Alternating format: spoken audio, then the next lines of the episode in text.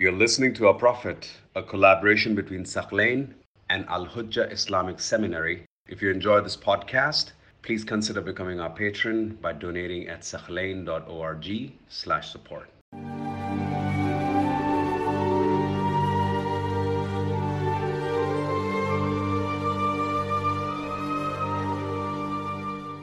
In our discussion tonight, we'll examine the circumstances of the Prophet himself, sallallahu alaihi wasallam. Because we know the Prophet sallallahu alaihi wasallam multiple married multiple women when he was in Medina, and in fact he married more than four. Now Islam limits it to four for other men, but for the Prophet sallallahu alaihi wasallam, uh, you know some hadiths state 13, some 16, some even go up to 19, and that when he passed away he had nine wives that survived after him. So it's very important to discuss what were the circumstances of the Prophet that called on him to enter those multiple marriages. Um, this is an area that historically Orientalists have tried to use against the Prophet and Islam and uh, to accuse the Prophet of following his desire. So, the first point I'd like to discuss with you were these marriages out of personal desire? See, what are some clues that point us to the following point that it was not out of personal desire. First of all, how come most of the women, nearly all of them, that the Prophet married, they were previously married before? In, in, in Arabic, they're called thayyib. The Quran refers to that. We have bikr and thayyib. Bikr is the woman who's been never married before. Thayyib is the woman who's been previously married. And as we saw with some of the wives of the Prophet, they were married twice before. And the Prophet married them. I want you now to understand the culture of Arabia a little bit.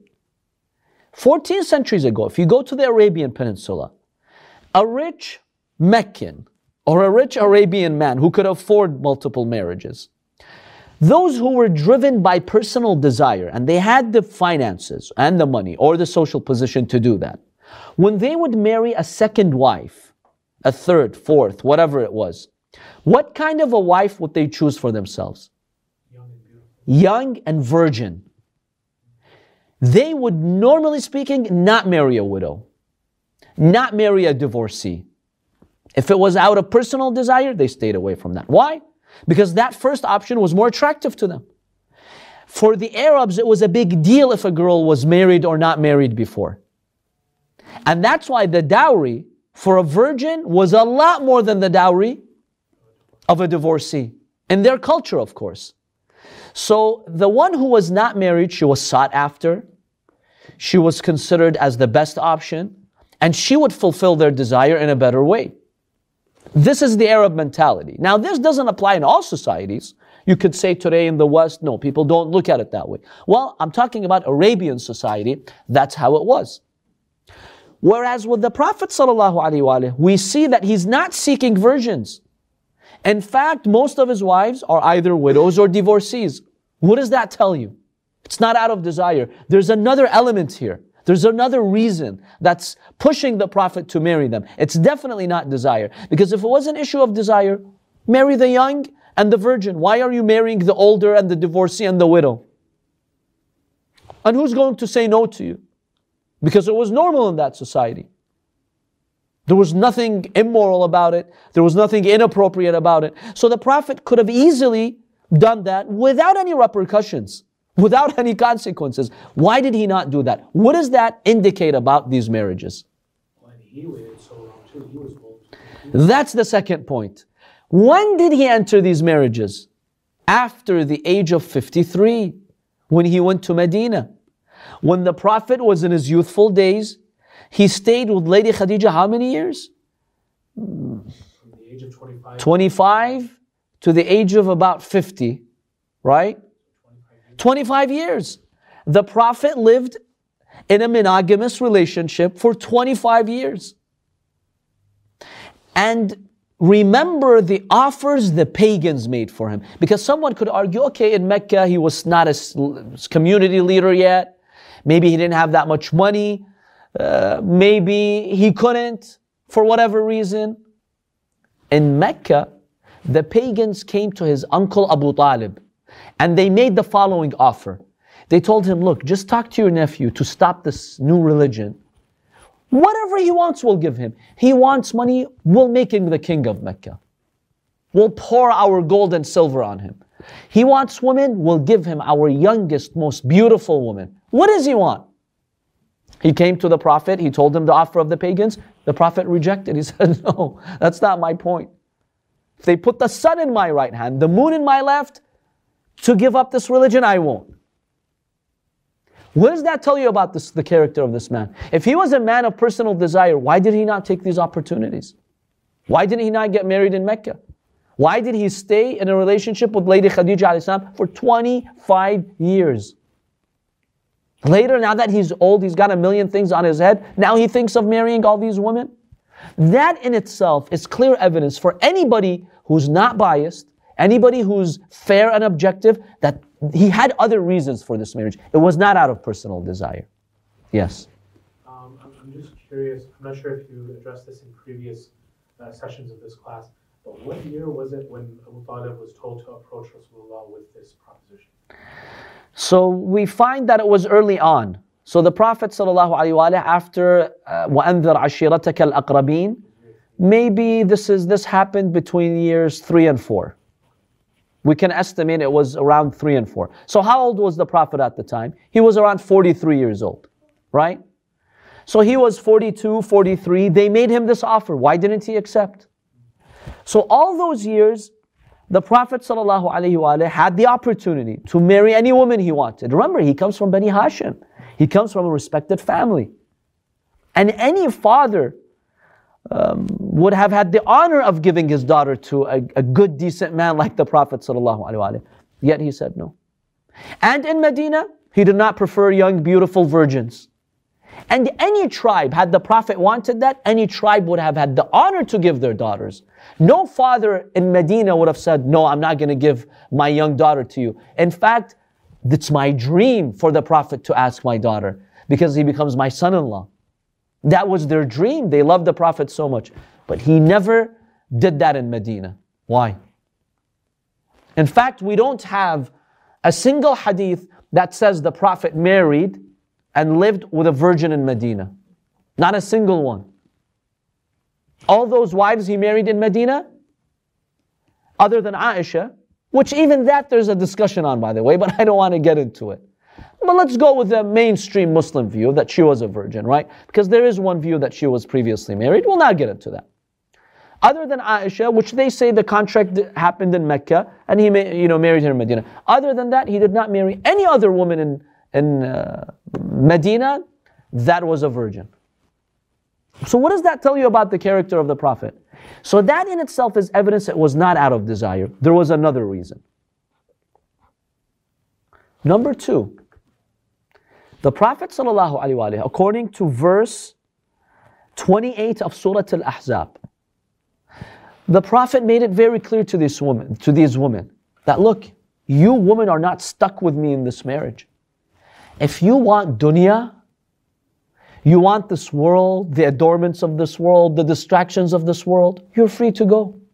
I'll let you go without being an abusive husband who's forcing you to stay with me. And if you want Allah, the Prophet, and a humble life, then you, you feel free to stay with me. Which man who acts out of desire says that publicly to his wives? Show me. Show me one, one, one example in history. Have you found a caliph, a sultan in history, with all the harems that they had, all the women that they had in their harems, saying them, you know, if you want me and uh, my humble life or my whatever life, stay with me. Otherwise, nobody says that. Have you heard a king saying that to any of his women? No, because those men of desire, it's not like they gave the woman a choice. You're stuck with me. That's it, because I'm staying with you for a personal desire. So I want that desire to be met. I'm not going to be that flexible. They become possessive. The Prophet was never possessive. The Prophet says in Surah Al Ahzab, chapter 33, verse 28, Allah says, uh, you know, uh, uh, to the Prophet, Ya ayyuhan nabiyyu. Allah is telling him, O Prophet, say to your wives, قُلْ لأزواجك إن كنتن تردن الحياة الدنيا. If you want this life, the slow life, meaning the materialistic life, وزينتها, and be distracted by the adornments of life?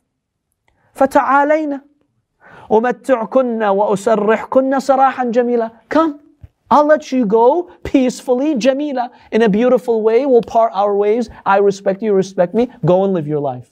Nobody's forcing you to stay with me. I'm not here to give you dunya. And I'm not here to enjoy dunya.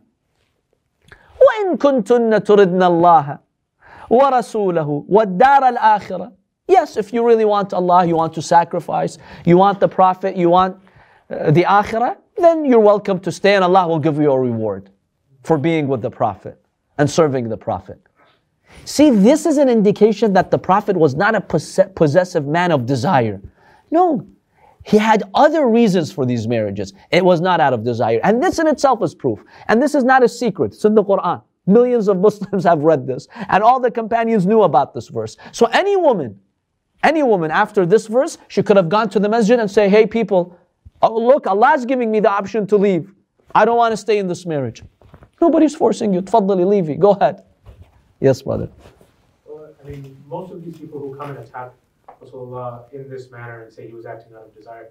They also say that he made up the Quran. Well, if he's making up the Quran, why would he? Why would he put restrictions on himself? Okay, tell a, tell an Orientalist. Exactly. Tell an Orientalist, fine. Your argument is he wrote the Quran. Okay, why why limit yourself like that? Why give your women ammunition against you? That if you don't want me, leave. No king says that. I've not heard of a king who says that or a sultan who says that because those were out of desire, the harems and whatever they had. Did you ever hear they gave uh, uh an option? Yeah, okay, today 400 women in the harem. You, you get to leave if you want to leave. no, I've, I've not heard that in history. I've not, I've not, see, but the Prophet in the Quran, he made that public announcement. So whether God wrote it as we believe or the Prophet made it as they believe, the point is he publicly announced this and he read it in the masjid. Why would you put that ammunition in the hands of your woman? That in itself shows he was sincere in those relationships. He had a noble cause. It was not out of desire. That in itself is sufficient to prove this point. So, this is the second point.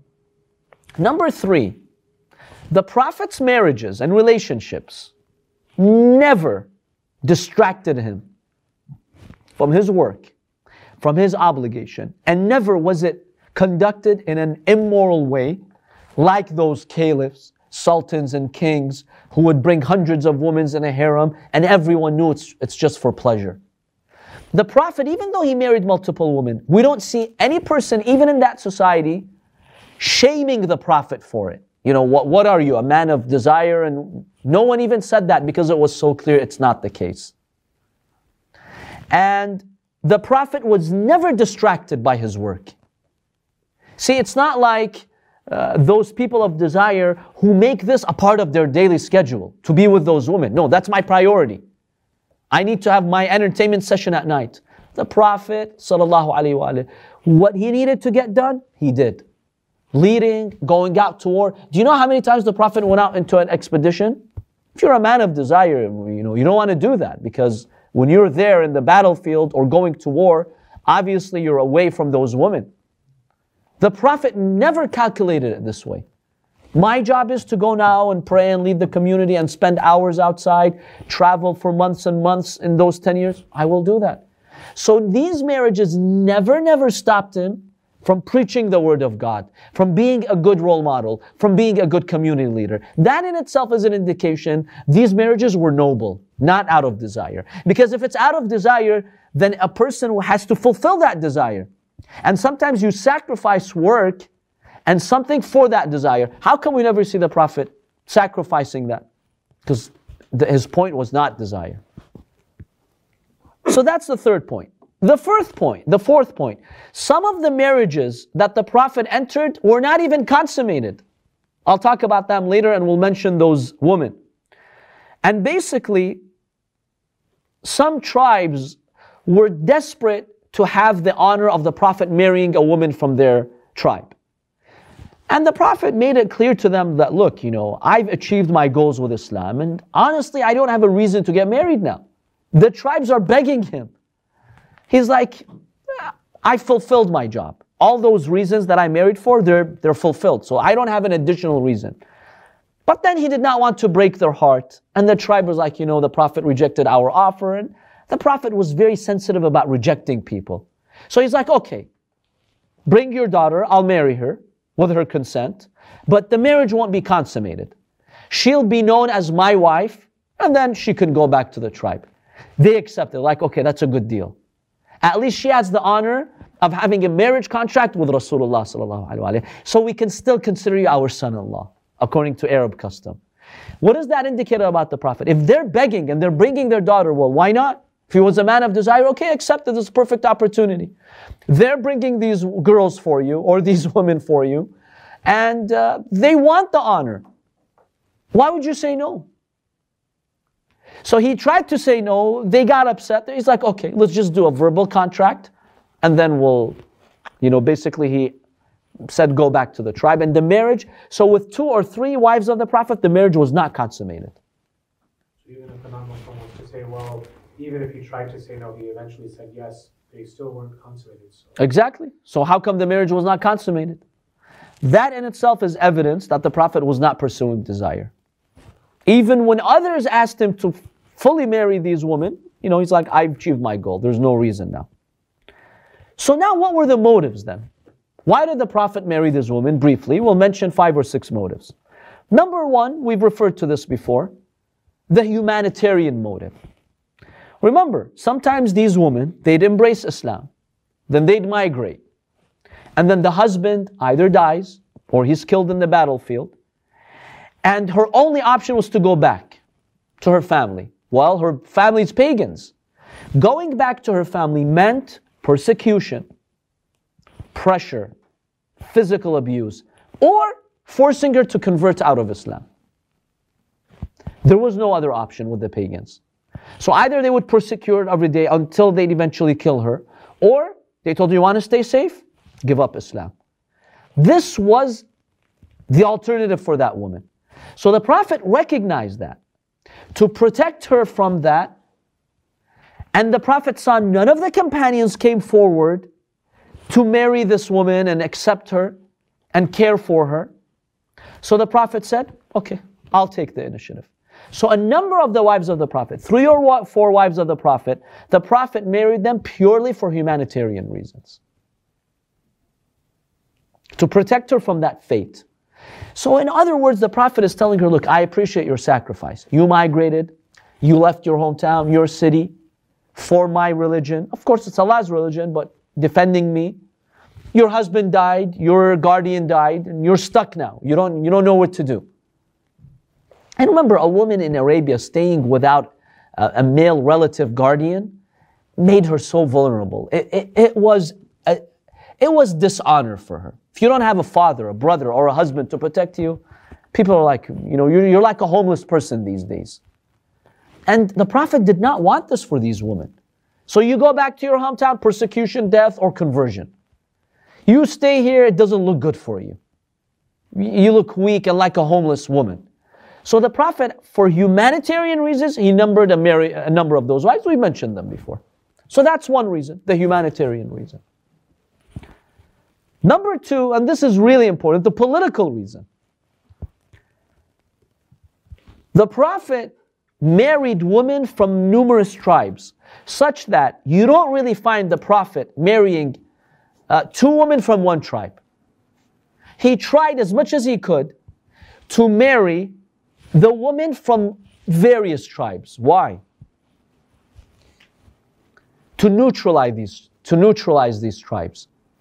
See, remember that the Prophet, when he started Islam, the tribes in Arabia united against him. They basically fought him. Even at the Battle of Ahzab in Medina, the Ahzab are those tribes that united against the Muslims.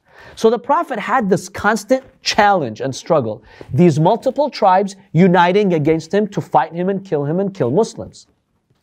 Well, Arabs, given that they had a tribal mentality, they had this protocol, this de facto law, that if you marry a woman from my tribe, and so you become our son in law, we can't fight you anymore. We have to reconcile and in fact, we have to even support you. because now you're our son in law. And abandoning you looks bad in the Arabian Peninsula. Like, oh, you're abandoning your own son in law. It did not look good for them. So, this was a very, very tactical, effective way for the Prophet to diffuse the hatred of the tribes, to unite them, and to allow those tribes to accept him and the Muslims. Was a very brilliant move by the Prophet to marry a woman from their daughter, uh, from, from their tribe. So we find that the Prophet ﷺ is using this as a political strategy. A lot of the wives of the Prophet, that's what applies to them. Now I have a question for you. The answer to this is a little bit tough, so help me out here. Some will object is that a moral thing to do to use a woman as a political card? Because when we say the political factor, basically what we're saying is the Prophet just used these women for a political means. Okay, we understand his means, they're important means, but in the end he's using these women. Is that right to do, to use women for political gains? Even if you're trying to avoid war, you're trying to unite. But in the end, he didn't marry them for them, for who they are. He married them just as a card. And so, is, is this okay to marry someone for a political strategy? What's, what's your answer to that? If she knows, then it's okay. So if she understands the circumstances and the context and the reason why the Prophet is marrying her, and she's recognized that this is a noble goal, then it's okay. It's not like he tricked them or deceived them. It was, it was, it was clearly known why the Prophet is proposing from this tribe. Everybody knew why. It was clear. So there was no deception involved. That's, that's one good answer. That they, are, they knew this. So if somebody knows what they're subscribing to, then why not? What's the problem? Any other answers or angles? Well, I mean, this is kind of, you know, putting the conclusion in front of the argument, but if Rasulullah is doing it, it's obviously as, as a legal precedent, as a moral precedent. If you ever are ruling a country and you need to make political alliances, this is how I did it. The second aspect is the Prophet is a role model. He's teaching others that look, we have priorities in life. One priority is saving lives. You, as political leaders, if in your tribal system, to save human life, means that you marry from another tribe, okay, you you have a noble cause here. What's the problem? In the end, you're going to get married. Marry someone at least that serves a noble cause. And here's where maybe the Eastern and the Western vision of a marriage may diverge. See, sometimes you marry a woman to have a family. Which wife of the Prophet fulfilled that role? Khadija. So when the Prophet was building a family, he married Khadija for who she is. I want you to raise my children.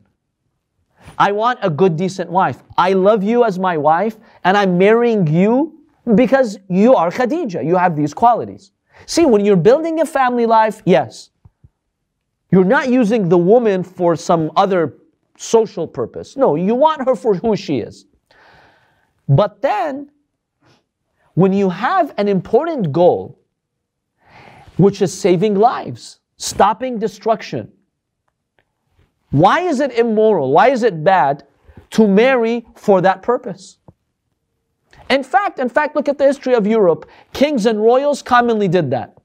You'll find the king of one part of Europe will have his son marry the daughter of another king because there's historical rival, rivalry and wars the king wanted to bring these two nations together, so they stopped killing each other. So they would marry a girl from a royal family to build good ties. Is that bad? Historically, is that a bad thing to do? Why is it bad? That's a good, noble cause. In the end, the king's son is going to get married. At least marry someone who's going to save lives too. If my marriage saves lives, why not? Of course, the prophet doesn't say go marry anybody. No, he, he also you know, married uh, in these circumstances, he looked for certain qualities. But the, the, the, the, the point that he was teaching others, that if you're in a position of leadership and through marriage you can serve a noble goal, why not? Do it. Allah will reward you for that. The society will reward you for that. Yes. Uh, not even like, you know, kings and queens emperors of, of, of centuries ago, the current Queen of England, her husband is the prince of some other country's uh, royal family. The current queen, her husband, was the is Prince Philip. He's, he's from a different royal family. They married. Prince Philip uh, comes from another different royal family. Right, see? We, we have the idea of these political ties. Now, does that mean the king who allowed his daughter to marry this other royal family, he doesn't love his daughter and he's using her as a card? No. It's his daughter. He loves her. But he recognizes that if I can achieve a higher goal through this marriage, why not? That, that's a noble thing to do. In fact, history praises these kings. And they say, okay, you ended a big war, you ended a historical rivalry through a marriage. Good, good, good for you. History praises these people. So why is that bad? That's not exploitation. That's a good, noble cause. There's nothing wrong with that. Yes, I understand today in most marriages because we don't go, no longer live in a society like that, tribal um, or royal. Yes, the idea of marriage has changed. Today, marriage is a private, love, romantic relationship. You know, it doesn't serve any other purpose in society other than the relationship itself. We understand that society has shifted, but you have to understand the context in which the Prophet was in. That context, it was perfectly appropriate to do something like that. Maybe today in a lot of parts of the world you can no longer achieve that, maybe. But in that part of the world, it was perfectly acceptable. Well, even I think in America, a lot of, you know, of the well-known political families, they'll marry. Exactly. Even today, well-known political families, you'll find uh, many, many examples from the famous names in America. The Bushes, the Kennedys, whatever. They have that um, idea of marrying a prominent family for either a political purpose, an economical purpose, right? It could be a financial uh, alliance that you want to uh, enter. It's an alliance. Through people, through marriages, build alliances. And so the Prophet ﷺ was building a political alliance to stabilize Arabia, to save human life. That's noble. It's not a man acting out of desire. This is a man who knows what he's doing. He wants the good of his society. So that's the second factor here. Yes. You said that uh, even when uh, Rasulullah looked in these tribes, he would still look for certain qualities. And he would. Yes, he would look for certain qualities. It's not like the Prophet says, okay, I just want any girl from any tribe. No. He used some judgment. So some of those women, they were known to be really decent. Like Maria, for example. She's, she was one of the best wives of the Prophet. So then, but Maria and her sister were kind of given as, as gifts from the. Yes. They were given as slave gifts. We'll talk about, we'll comment on that soon. The Prophet freed them and he married them. So then my question um, was and still is, how did he end up with Aisha and Hafsa? Right. I mean, Well- looking for certain qualities. We'll talk about that now. Remember, with, with Aisha and Hafsa, we'll comment on it. But the overall idea was to build an alliance. Yet the Prophet did exercise some judgment in terms of the qualities. So we'll, we'll get to that objection soon. That's the second factor. The third factor is the educational, instructional factor. With which wife of the Prophet? We covered her biography in detail. The Prophet was teaching his society something important or breaking a tradition. Zainab bin Jahsh. Remember why the Prophet married her? To break the Arab practice of adoption and also to break racial barriers or socio-economic barriers. So Zainab was married to a former slave. It's not appropriate for you to marry a woman who was married to a former slave, and the Prophet wanted to break that. So some of the marriages of the Prophet were aimed um, at breaking a negative culture or um, teaching something to society. That's the third factor. Number four, the fourth reason the Prophet entered into these marriages is to promote interfaith. See, there were Jewish tribes and non Muslim tribes that conspired against Muslims. So Muslims had anti Jewish and anti Christian sentiments. And so there was some discrimination. And basically, they considered all Jews or all, the, all of these non Muslims from the people of the book as bad and let's fight them. Well, the Prophet told them, look, not all of them are bad. Those who conspired, yes. But there are good Jews, there are good Christians. They didn't get it. How do you break that barrier? Marry a woman who, who came from a Christian tribe, Maria. Marry a woman from a Jewish tribe, Safiya. That promotes interfaith. The day the Prophet married Safiya, the Muslims were like, okay, now if Safiya comes from Jewish tribes, we can no longer attack all Jews. We can't say the Jews and the Jews. No. There's bad Jews and there's good Jews. And the Prophet would even remind his own wives. Like sometimes when Aisha would make fun of Safiya, the Prophet would teach Safiya, tell her that I come from, you know, my lineage goes back to Bani Israel, and I don't know, my uncle or my grandfather is Harun. Harun. I have such a great grandfather. What about you? See, the Prophet would teach her that, tell her, I come from this rich history. And so the Prophet was promoting the spirit of interfaith. Muslims, don't out of backlash go and fight all the people of the book. No, there are good Christians, there are good Jews. And the Prophet marrying a woman who came from those tribes was the most beautiful way to promote that interfaith. So the fourth factor is the interfaith factor, yes. What if someone who's watching this lecture says, okay, Sayyid has given us the halal, we can go and marry any Christian, any Jew, without her having to convert? What would be our response to that?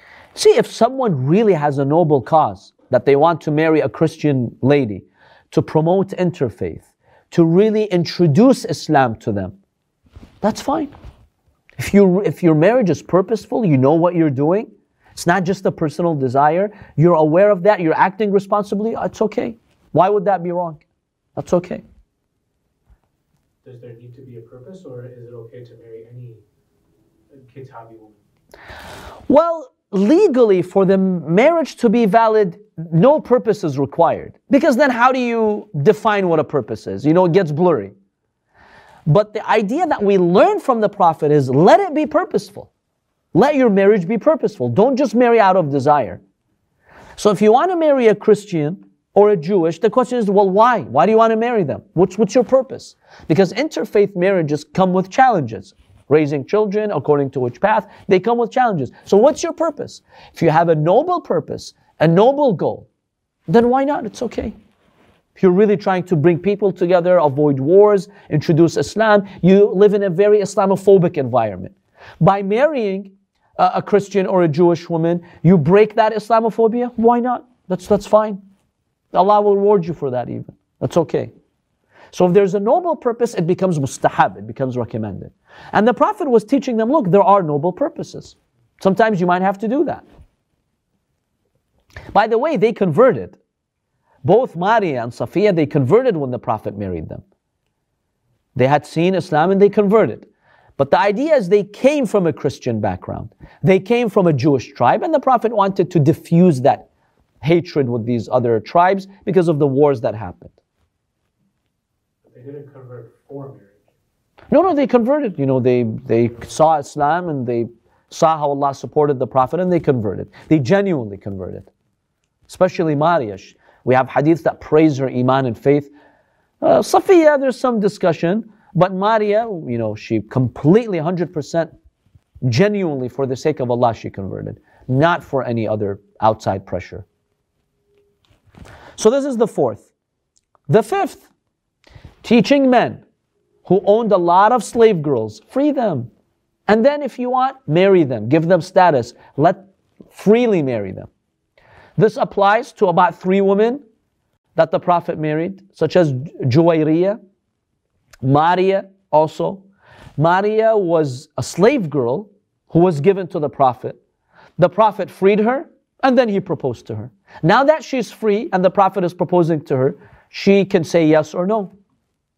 She willingly married the Prophet. So the Prophet was teaching men look, don't force these slave girls into these relationships. Free them for the sake of Allah, let them be free women, and then marry them. That was a beautiful way to do that. In fact, in fact, History has reported that when the Prophet freed and then married Juwayriyah, Muslims freed 100 families after that marriage who were enslaved to them, who were slaves to them. 100 families were freed. And even, even some historians say 200 people from the tribe of Juwayriyah were freed. They were enslaved, 200 people were freed because they said if the Prophet freed Juwayriyah, then he married her, why don't we follow into his footsteps? So one through one single marriage, the Prophet had hundreds of people freed. Isn't that noble? Isn't that beautiful? Basically, the tribe of Juwayriyah, they owned a lot of slaves. When the Prophet um, freed her, her tribe was like, you know what? Let's free all these other slaves. Why not? Let's learn from the Prophet. That was another purpose. And so we find that it's really a noble purpose coming from the Prophet. It's a beautiful purpose.